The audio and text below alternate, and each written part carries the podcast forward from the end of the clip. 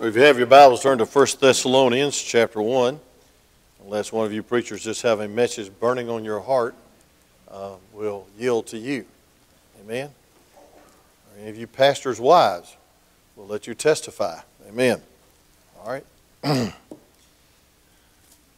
didn't know we was having so many preachers. You know, it thrills my heart to think about our church and how God has used it to send out preachers, missionaries, and, uh, uh, from Mantoon, Mattoon, Illinois, to South Africa, to Argentina, to every prison in America.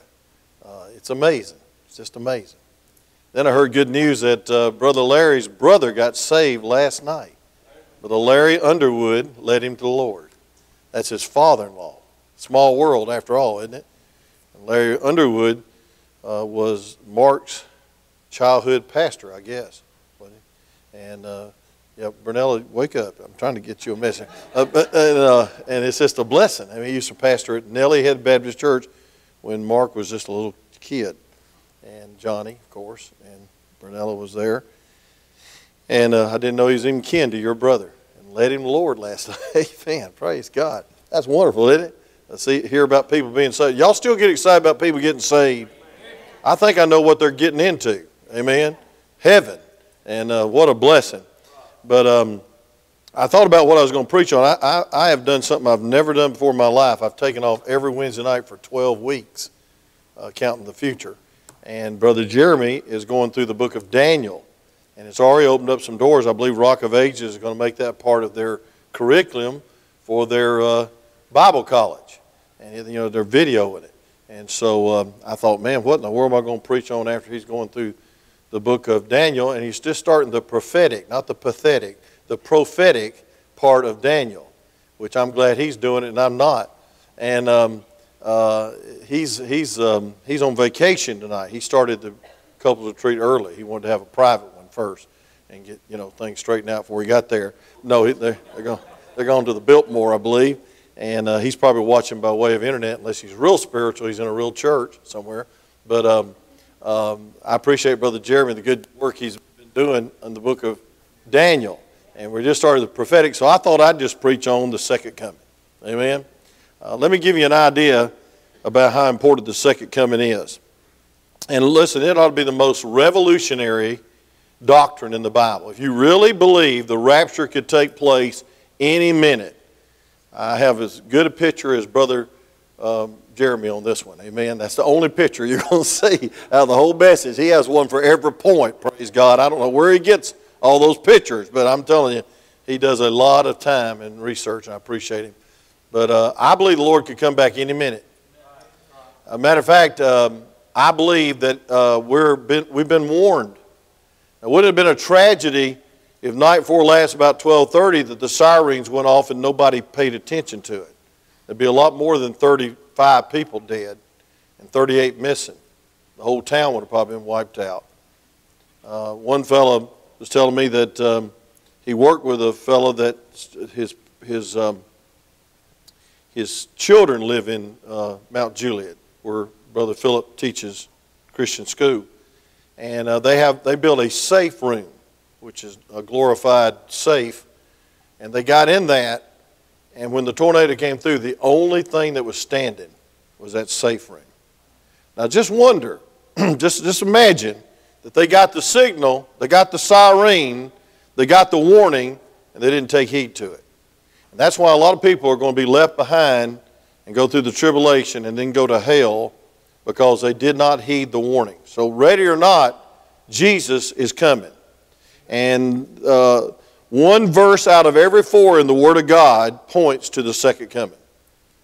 Um, there, I want to share with you that we ought to be ready, and the Bible wants us to be ready, and we ought to be awakened with urgency and, an emergency of the soon coming of the Lord Jesus Christ. It ought to change your life, it ought to change your perspective. In fact, the Word of God, one out of every four verses over 365 references to the second coming. And then in the book of 1 Thessalonians, I'm just going to cover one chapter tonight. uh, this book is full and permeated with the, with the thought that the Lord could come any minute. And he's telling the church of Thessalonica, let it change your life. The Lord's coming soon. That was 2,000 years ago. Now, if they believe that Jesus coming any minute 2,000 years ago, I believe we ought to believe it even more. Say amen. So the second coming is not a theory to propagate, but it's a truth to practice. And I'm just saying this is that we can get our heads in the prophetic cloud if you want to, but I want to tell you something. It ought to move your feet on the pavement of soul winning. It ought to put, move your feet to missions. It ought to move your soul to witness. It ought to move your testimony to be real and radiant and not live in the wilderness as we're preaching on on Sunday, but living the abundant life. Because to someone, you're the best Christian they know. I just preached to a bunch of preachers, and one of them uh, was a pastor and his wife that's been separated for six months at the banquet uh, a couple of weeks ago. And I preached on to someone, you're the best couple they know. And that was the theme of the message. And folks, to someone, you're the best Christian they know.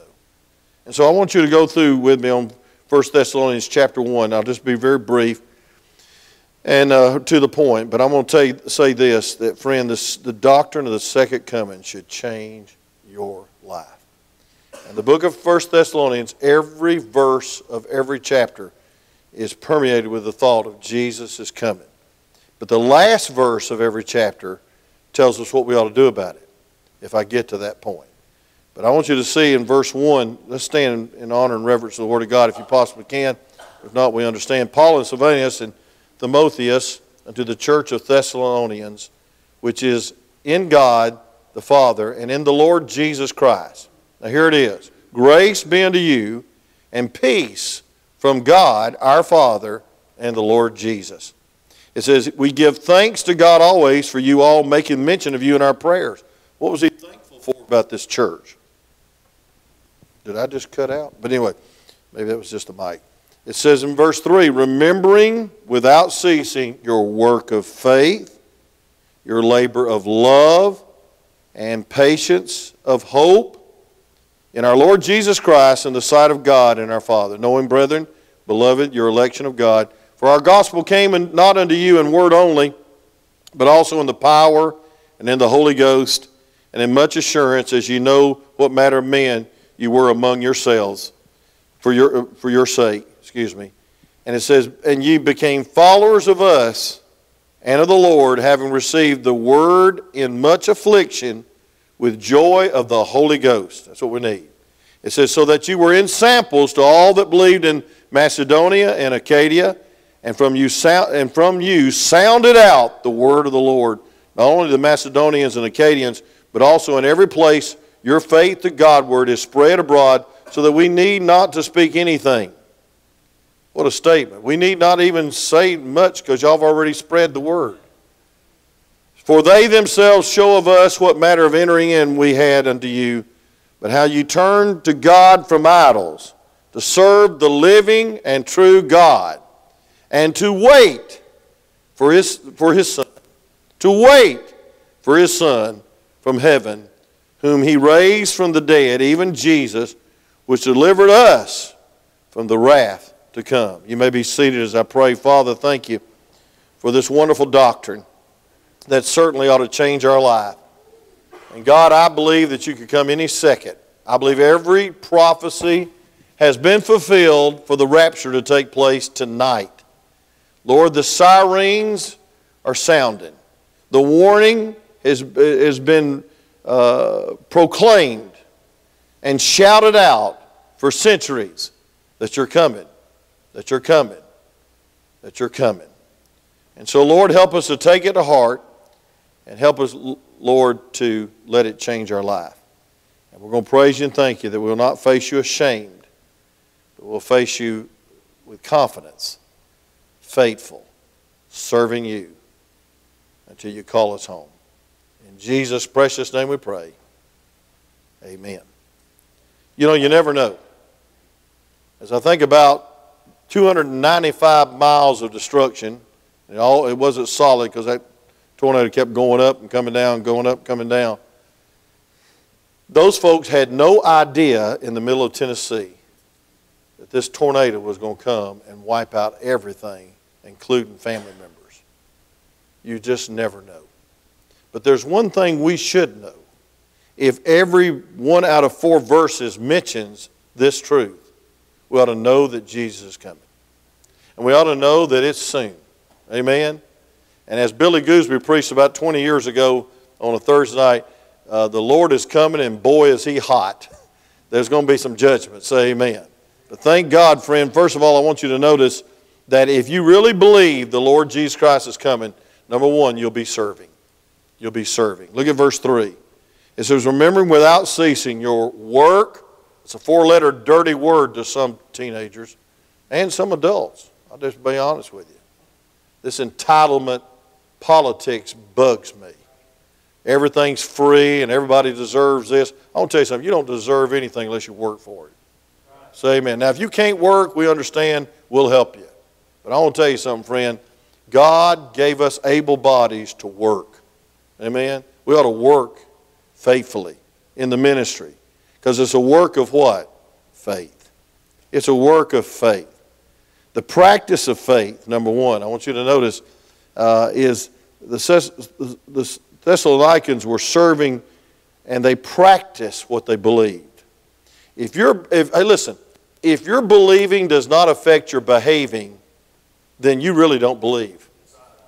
In the book of Ephesians, the first three chapters are so wonderfully blessed about the riches in Christ, unsearchable riches. But then you'll see chapter 5, 6, and 7 about the service.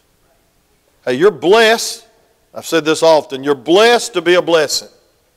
You live in America. God help you to be a blessing to the rest of the world. We never, should never forget that. So the point that I left out, I'm sorry, uh, Brother Joel, just put it up there anyway, is there's a practice of faith. There's a practice. Amazing how something will just dawn on you, left out, amen, of your little outline. And we're saved by faith, but folks, we have a faith that works. We're not saved by works. There's no ladder to heaven. There's no religion to heaven.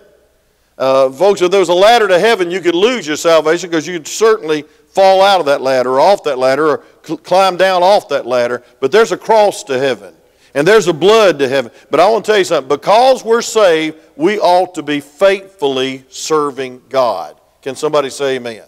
We ought to be servants of God. You know, I think I might have overdid it at the funeral. I don't know. Maybe I didn't.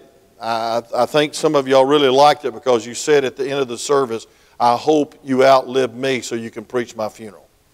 That was very encouraging because I know a couple people are going to pray I live a little longer, amen, so I can do their funeral. Uh, I, you know, uh, I'm not very good at weddings, but I've got this funeral stuff down, amen, Brother Ryan, I'm telling you.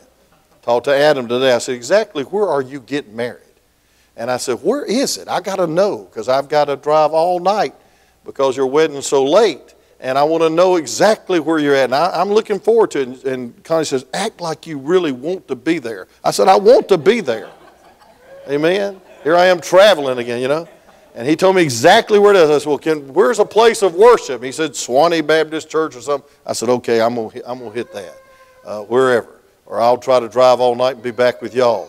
Jason's the best man. He's taken off three days just to be the best man. Praise God. But anyway, you know, uh, these weddings are rough. You got to be very impressive. You can't make any mistakes. But a funeral, you can just shed, share your heart. And I want to tell you something, and I don't apologize for it at all.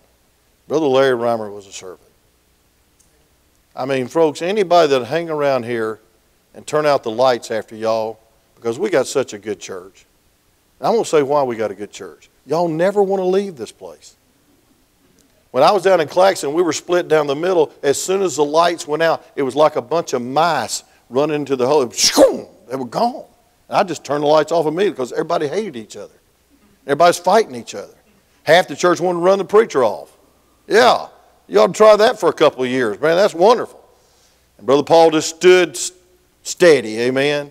And I want to tell you something, friend. If anybody could say anything about anyone at a funeral, it ought to be he or she was faithful. I didn't say you could sing like Randy Team. I didn't say you could play the instruments like Miss Trudy or, or uh, Miss Rebecca or Miss Deborah. No, friend, listen, you're to be faithful what God's called you to do, and that's to serve the living God. But I want to say, serve the coming King. Say amen. You're going to face him soon. And so there's a practice of faith. Then, number two, there's the price of faith. There's the price of faith. I said the price of faith. I left that out too. Well, praise God. I'll tell you what. Anyway, write it down. There's a price of faith. I think I got jet lag. I just drove, I just drove one mile to get here. Amen. But anyway, here's the price of faith labor of love. Labor of love. You know, why do you do what you do when you do it? Well, I'm going to tell you something. You're going to be judged why you did it. It ought to be for His glory and because you love Jesus. Not that you want to get written up in the bulletin or get the preacher off your back. Folks, listen, it's not a have to, it's a want to. I love this place, but I love serving God. Saturday morning, went door to door on Whittle Drive. That's where I rented a little house down there, and I said, I got to knock on this door. And I knocked on that door, and I saw uh, Brother Salvador a uh, something in Spanish about being Catholic. And I said, You know what that's saying?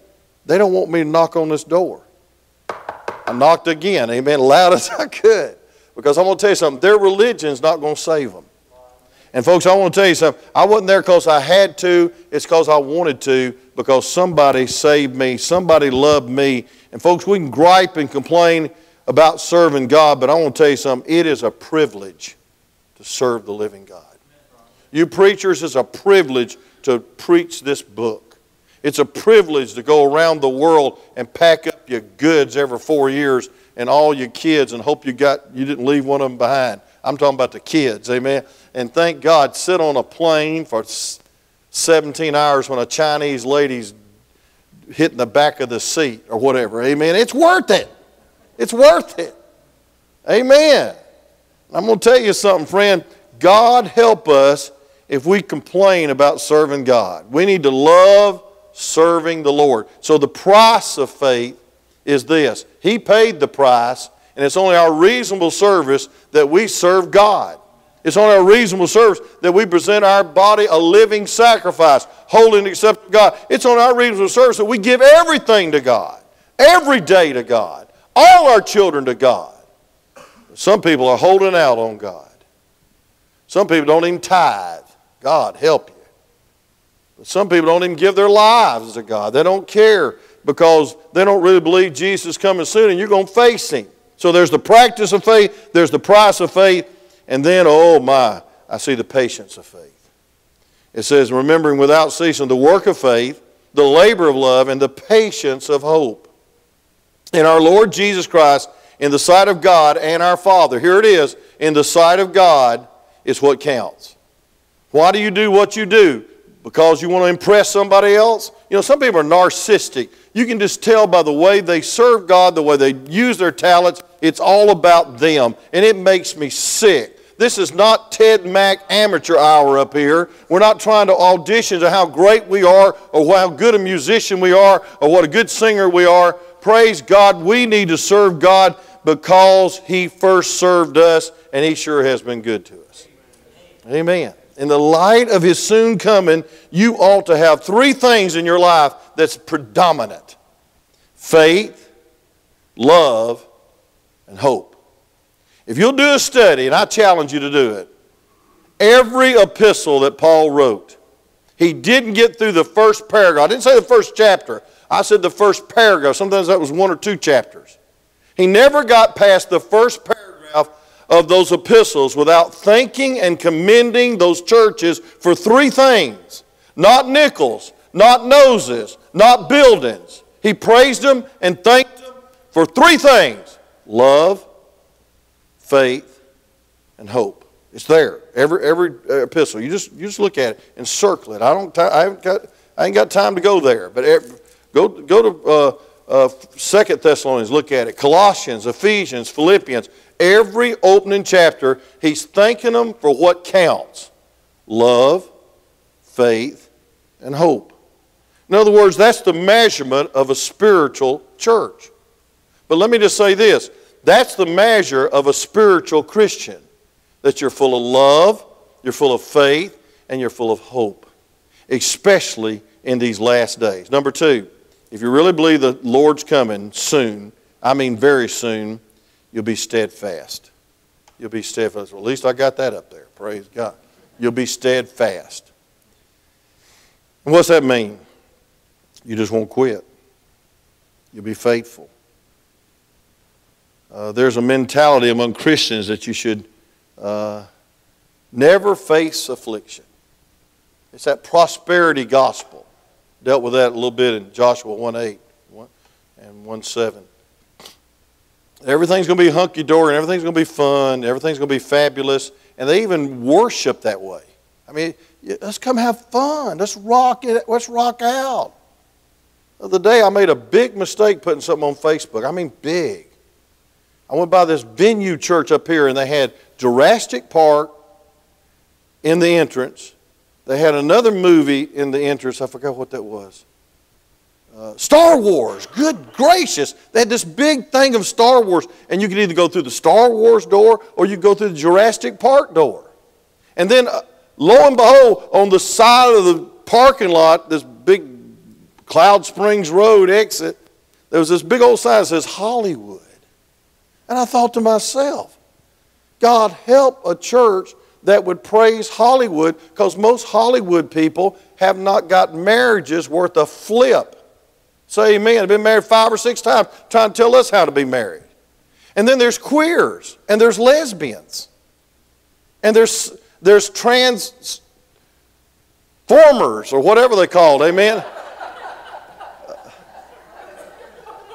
Transdikes. I don't know what they're called. God help them. Folks changing their body into a man and a man to a woman. That is abomination. That's wicked. That is a, that's a slap in God's face. And that's what Hollywood pushes. Well, we're going to have Jurassic Park Sunday. We're going to have Star Wars Sunday. And I, I put that on the internet. I rebuked it. This lady got on there and let me have it. And then I finally had enough of it. I said, I, am never going to do this again. I should have learned a lesson. It's not a place to do it. You ought to preach at the pulpit. You ought to preach in Sunday school. But don't put it on FB because the biggest liberals in the world are going to come on in there and say, oh, well, you ought not be that unkind, da, da, da, da, you know, and just give you a dog about it. And Brother Eddie Killian's real estate lady was the one that was blistering me.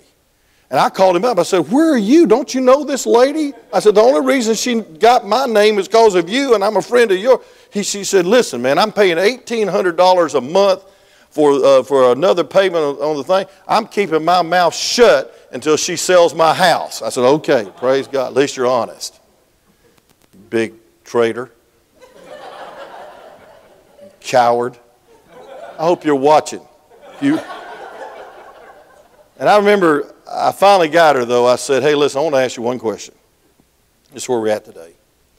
I said, In your worship service, y'all have smoke coming out of the platform? And do you have these guys that take off their shirts and write J on the naked body, and then E, then S, and U, and S? Is that how you spell Jesus? Yeah, Jesus. And uh, are, are they jumping up and down in that fog? No answer. Because George Pinion is a dirty dog if he sent me a video of that and it wasn't that church. Amen? And I thought to myself, there we are.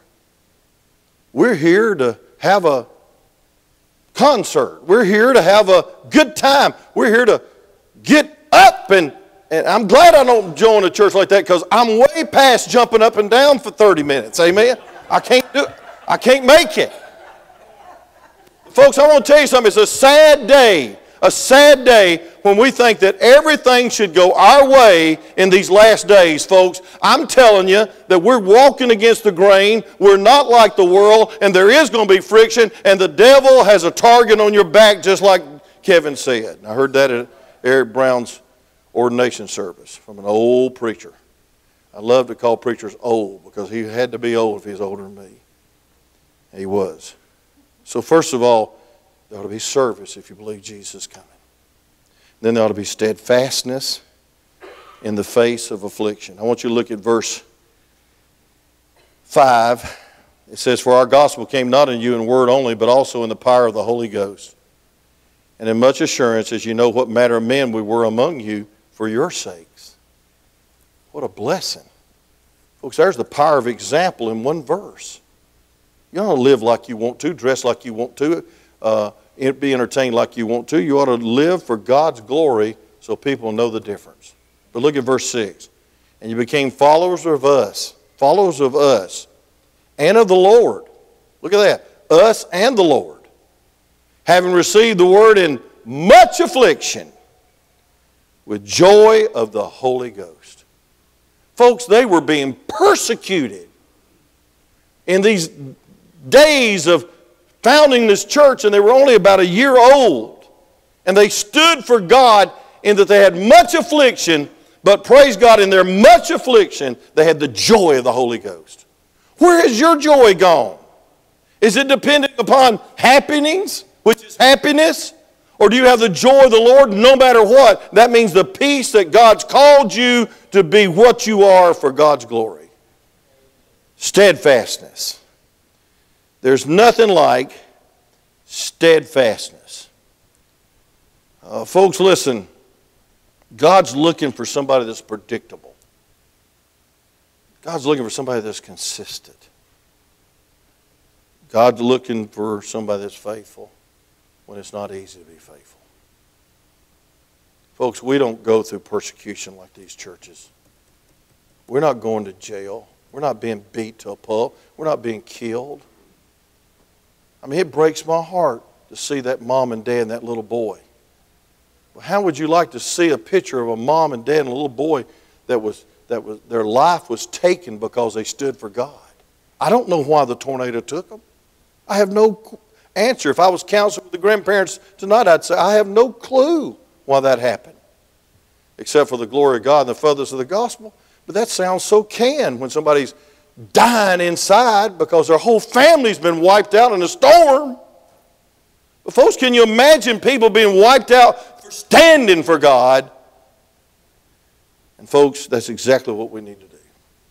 In these last days, we need to be steadfast. In these last days, we need to be serving. Number three, in these last days, we need to be sharing. Look at verse 8.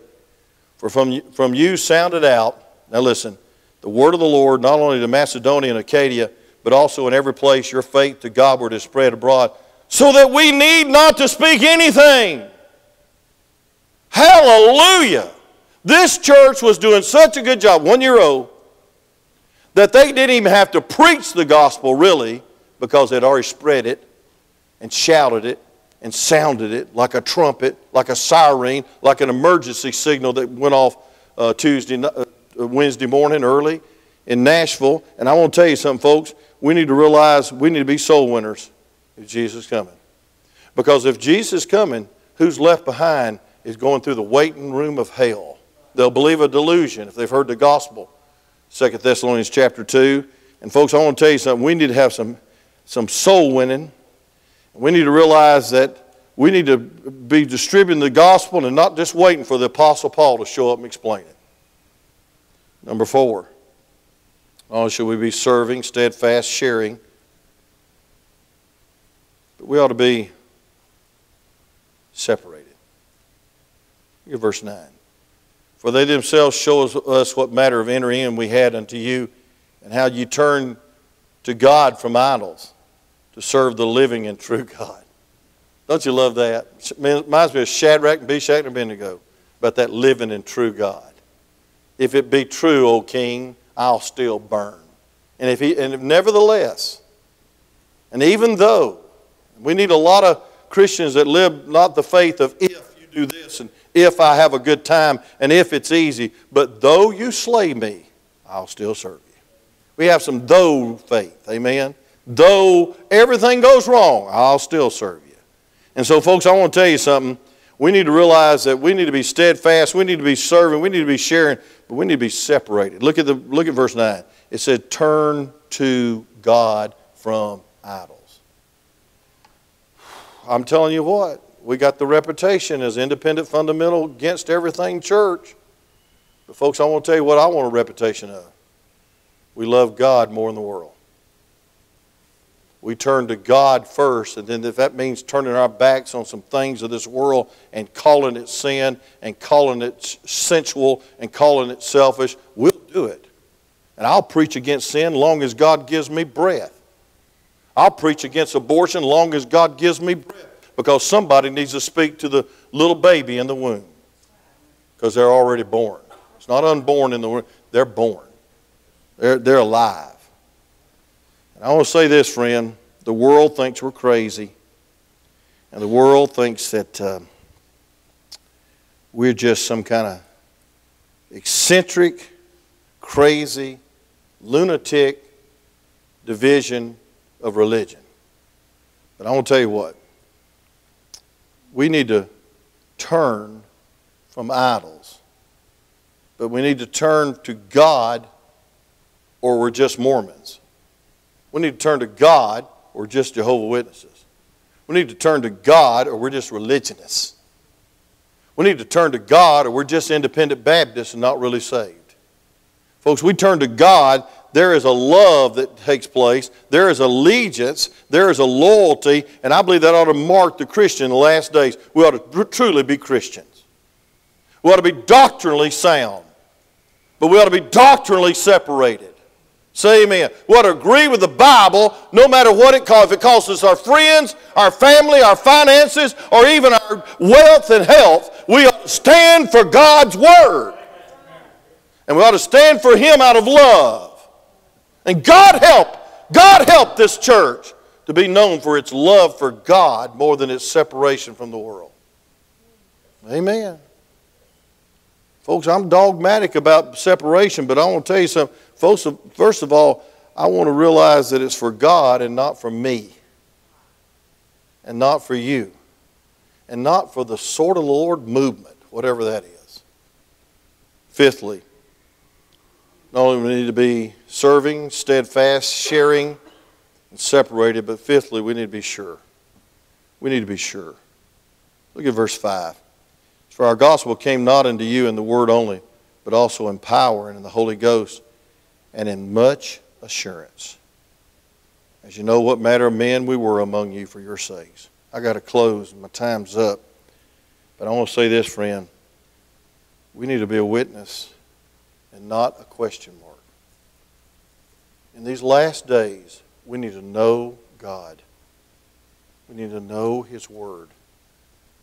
And we need to know that God is as good as His Word.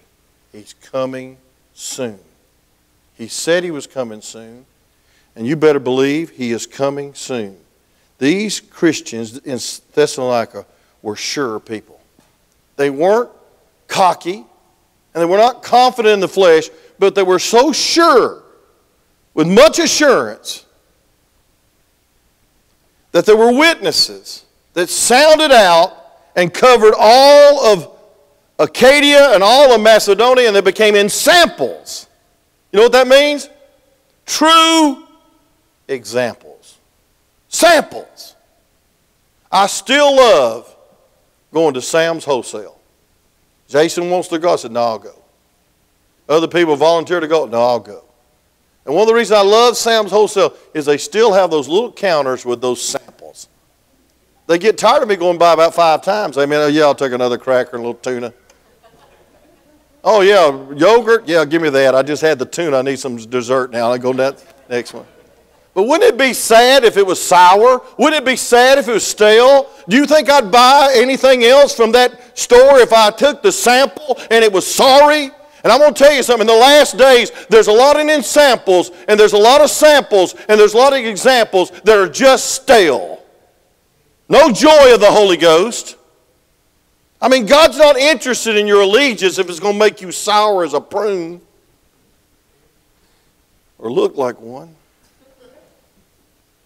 I mean, it's wonderful to have the joy of the Holy Ghost because it's attractive.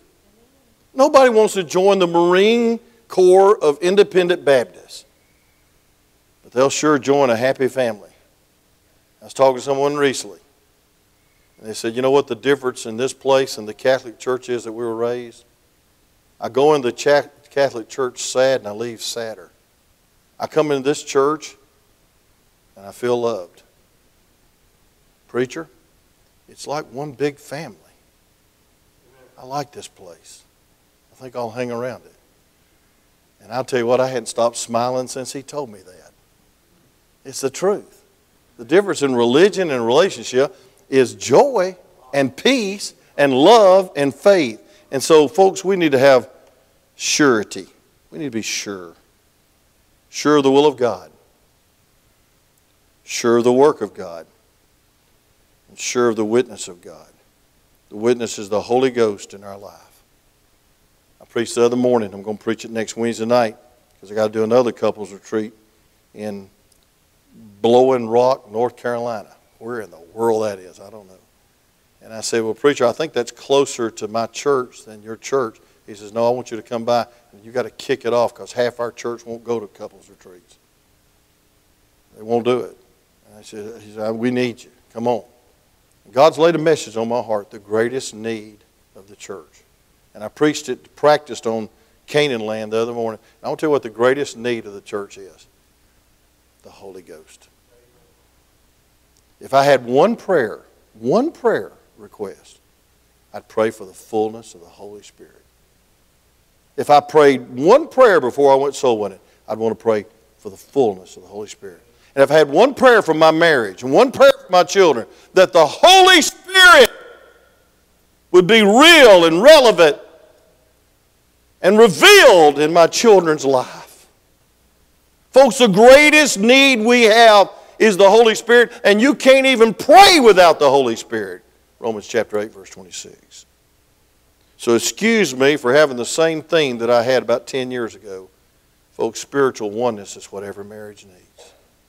Spiritual oneness. The marriage is extremely spiritual, and you can't make it in the flesh. Best you can do is maneuver. Closing.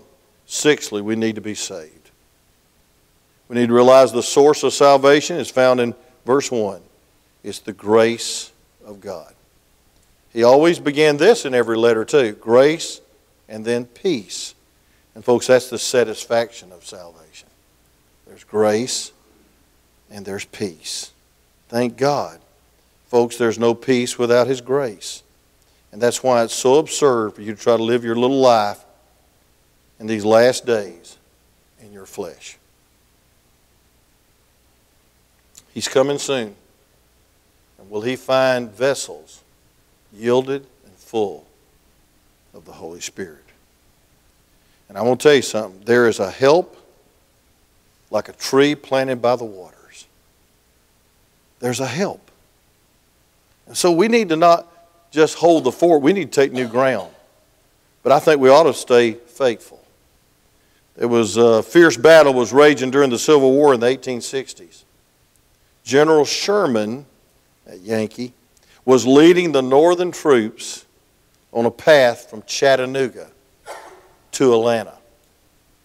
And on that, and on to the ocean. They were going to go all the way to Savannah. And he was burning everything in his path. A tornado covered 295 miles. Sherman was marching, tearing everything up. And in time, he was, he was involved in a strategic battle at Fort Altoona. Y'all know where that's at, don't you? Fort Altoona. And the Confederates, under the leadership of Captain Hood, knew the North would receive new supplies at Fort Altoona in order to continue the march past Atlanta and on to the ocean. And so the Confederates attacked Fort Altoona. And as the battle raged, General Sherman was on the nearby mountain uh, with field glasses watching the scene and a message from inside the fort received that more men and supplies were desperately needed. And these were supplied, and the battle for Fort Al- Al- Altoona continued. And as the battle raged, the captain inside the fort received a message from a reflective signal mirror on top of a distant mountain from General Sherman. And this is what it said Hold the fort for I am coming. And I want to tell you something, friend. We need to hold the fort because Jesus is coming. We need to be steadfast, unmovable, always abounding in the work of the Lord. Let's be sure we're saved. Let's be sure we're filled with the Holy Spirit. Let's be sure that we're steadfast even when it gets tough. Let's be sure. Let's just be sure that uh, we have faith, love, and hope as the evidence of our Christian life. Then a lost and dying world will not shake their fist at us one day at the white, white throne judgment as we look on and say, Why didn't you live in the last days what you believed? Now I'm going to hell because you wasn't a good sample. You wasn't a good example. But you was inconsistent unfaithful. Lord, thank you for this night. Thank you, dear God, for this message. Help us not to have our heads up in the prophetic clouds, but have our bodies yielded to the powerful Holy Spirit. And God, help us realize it's fourth quarter. It's almost over. And God, we need to be more faithful, more loving, more patient, more, more yielded, more serving than we've ever been before. With every head bowed, every eye closed, we've got a few minutes before the children are out. How many say, Preacher, I want the doctrine of the second coming to revolutionize my life. But I want my love to revolutionize my life. I want my faith and I want my hope to notify the world that I'm not quitting, I'm not recanting, I'm not retreating, I'm going on for God because the Lord's soon going to come. And that's your prayer tonight that you'd want to be faithful in these last days. Would you slip your hand real high for prayer? God bless you. Almost everybody in here. Father, thank you, Lord Jesus, for this opportunity to preach the gospel. Lord, I didn't really feel like preaching. I wanted to turn it over to somebody else.